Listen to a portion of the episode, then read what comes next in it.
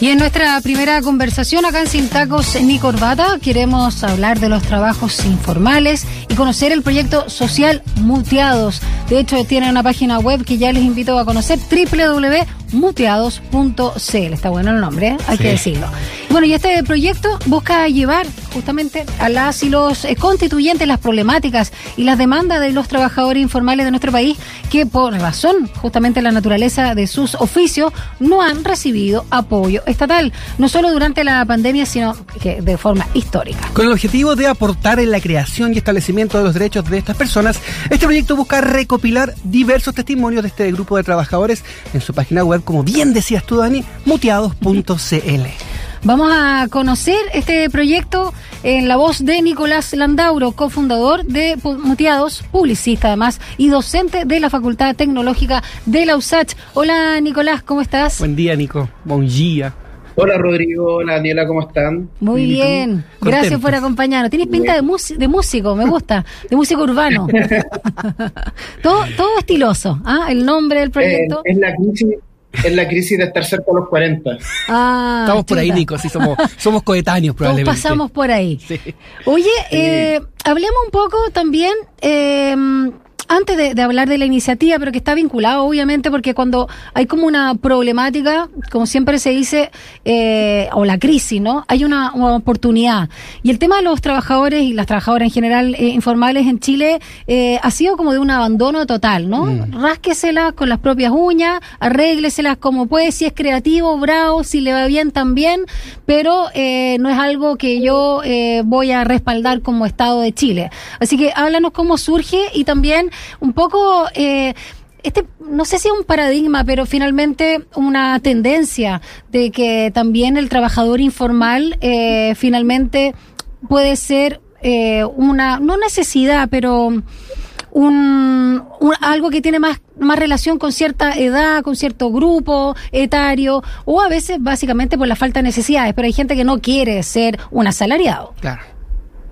Sí, Sí, la verdad es que mira, el proyecto nació de una manera bastante fortuita, la verdad. nosotros, bueno, este proyecto lo, trabajamos con, Francisca Barahona y Felipe Soto, que son creativos también, son publicistas. Eh, de hecho, ellos dos fueron alumnos míos eh, en distintas casas de estudios. Y con el tiempo fuimos manteniendo una, una relación de amistad, trabajamos juntos en agencia y todo eso. Y el tema es que eh, en plena pandemia, en pleno, en pleno ciclo de, de pandemia, estábamos, eh, yo iba todos los sábados a la feria, ¿ya? Y yo soy bien así como de, de comprar eh, cachureos por ahí, libros, me gustan mucho los libros, etcétera. Y de repente un día me di cuenta que fui a la feria y habían, eh, estábamos, había muchos carabineros, mucha, mucha fiscalización y los coleros no estaban. ¿ya? Y los coleros son estos, estos personajes que se ponen a la cola de la feria. Y, y, al no estar, igual como que sentí como ese grado de, como de impotencia, porque decía, chuta, además de vender poco, porque siempre me cuestiono un poco la cantidad de, cosas que ellos venderán, además de vender pocos, ahora están más limitados todavía, porque ni siquiera pueden salir a vender, mm. ¿ya? Y un poquito de ahí empieza, esa es como la concepción del proyecto.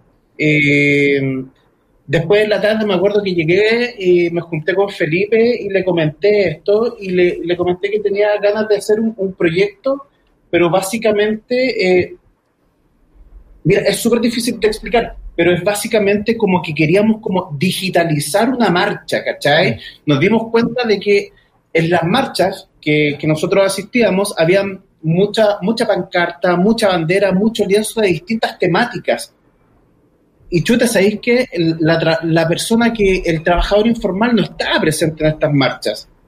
De hecho, estaba presente vendiendo así como bebida, agüita, sí, o, la pañoleta verde. Claro, claro correcto, correcto. Eh, pero no estaba manifestado de una manera así como, oye, como problemática social. Entonces, bueno, con todo este tema de la digitalización y más encima que, bueno, Felipe y Lafran son tremendos creativos y muy vinculados a la digitalización, empezamos a hacer como esta marcha digital. ¿sabes?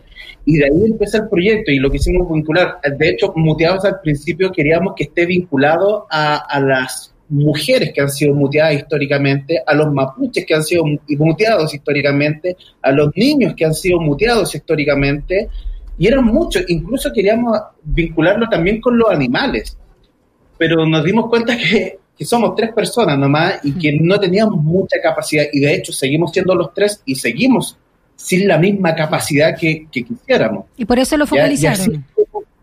sí, por eso lo focalizamos ya directamente a las personas que, eh, como por ejemplo, que como bien tú mencionabas, que tienen oficios, eh, más que y de hecho, cuando lanzamos el proyecto eh, por Twitter, obviamente, eh, se generaron algunos tipos de debates eh, no muy agradables, porque en realidad como que no, nos puteaban directamente, diciendo que estábamos ayudando a las personas que evadían impuestos. Por ahí una persona, me recuerdo perfectamente, que me dijo, oye, yo conozco feriantes que andan en, en las RAM. Y yo así como, no, no, no es eso, ¿cachai?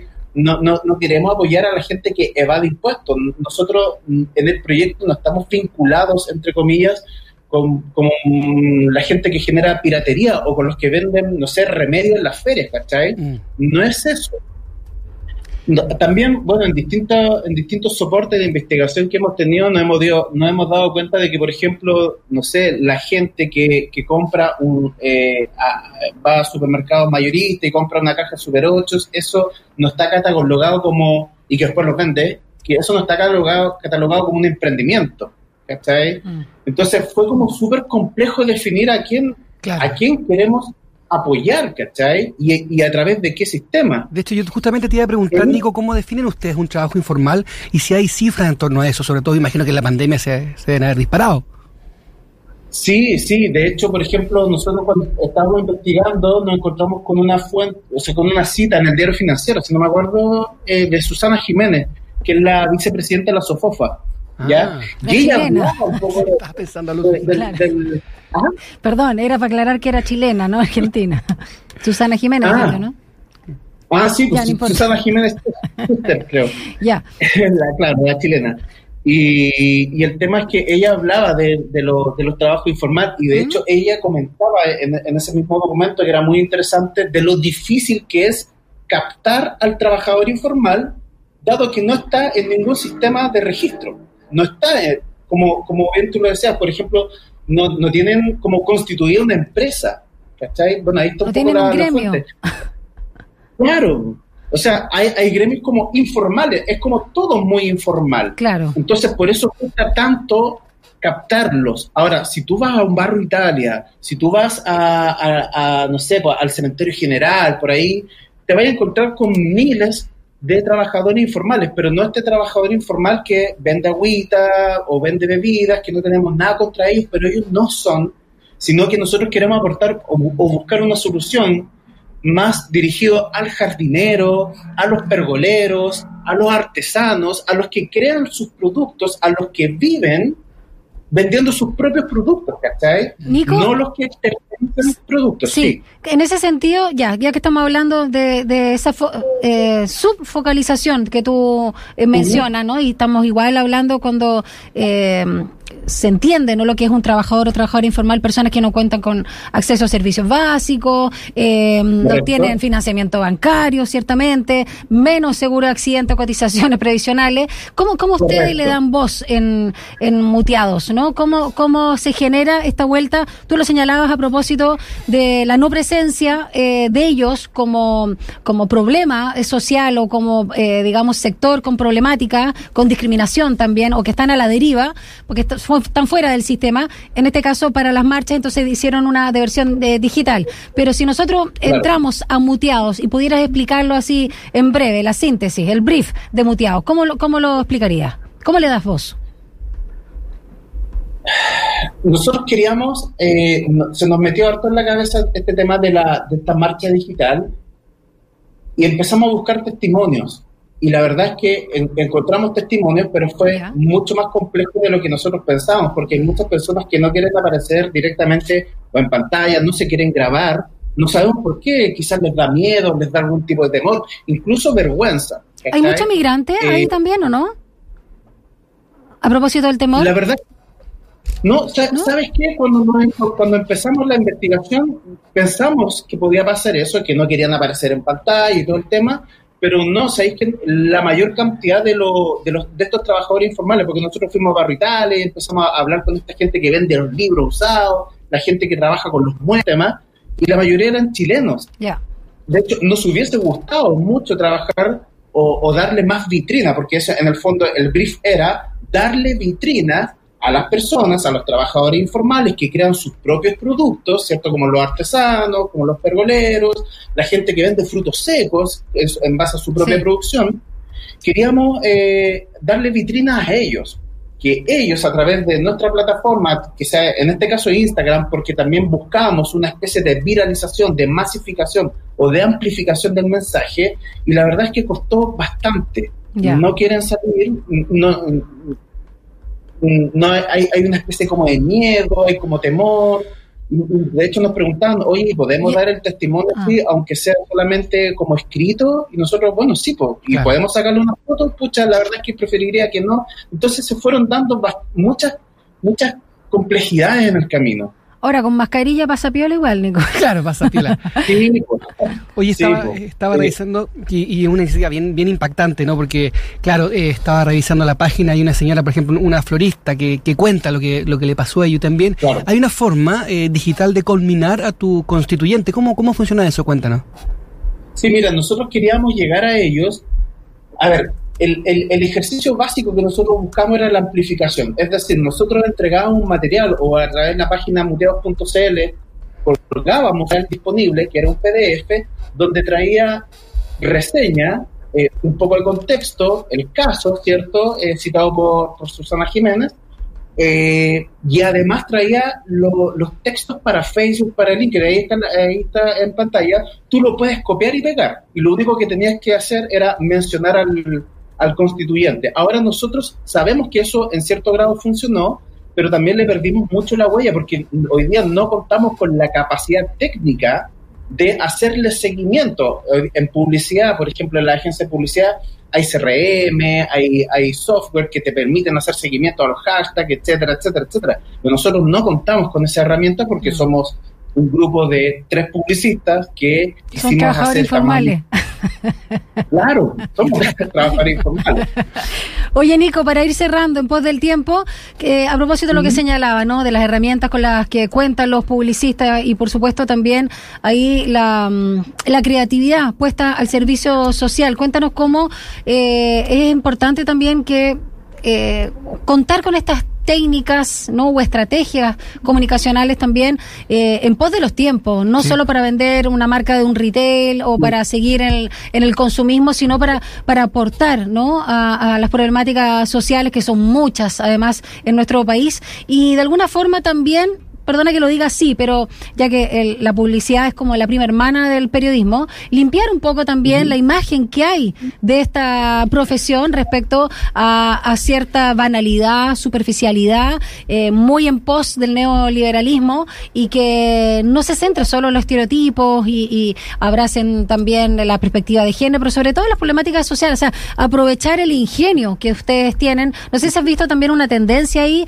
o sienten que ustedes son un poquito la excepción, sobre todo porque nace de ustedes. Distinto es cuando es una campaña que surge de una fundación, una ONG o una corporación. Sí, mira, la verdad es que yo conozco, tengo la suerte de conocer muchos creativos que trabajan eh, proyectos sociales eh, de manera independiente. De, Ay, se nos fue. Te dejé escuchar, Nico. Ahí sí. Ahí volvió.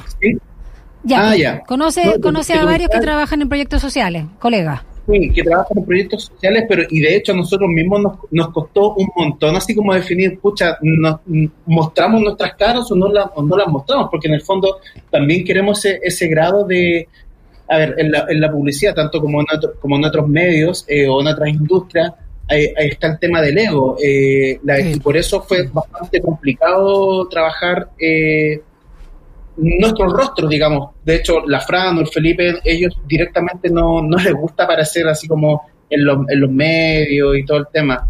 Eh, pero sí, hay mucho, hay mucho creativo trabajando para pymes, eh, hay, mucho hay mucho creativo creando proyectos, muchos publicistas creando proyectos eh, para, para, apoyar a, la, a, las comunidades de impacto, a las municipalidades, ¿cierto? A la gente que pertenece a las municipalidades, etcétera. Hay, hay harto dando vuelta por ahí.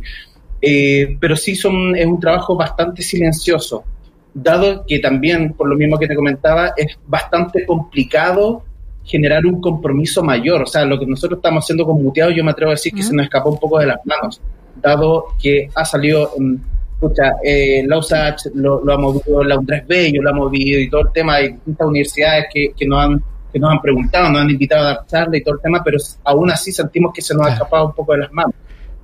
Así que, oye, Nico, muchas gracias por esta iniciativa, muteados, que además es una palabra que hemos usado mucho en los últimos años, así como anda, Dani, estáis muteada, eh, prende el micrófono.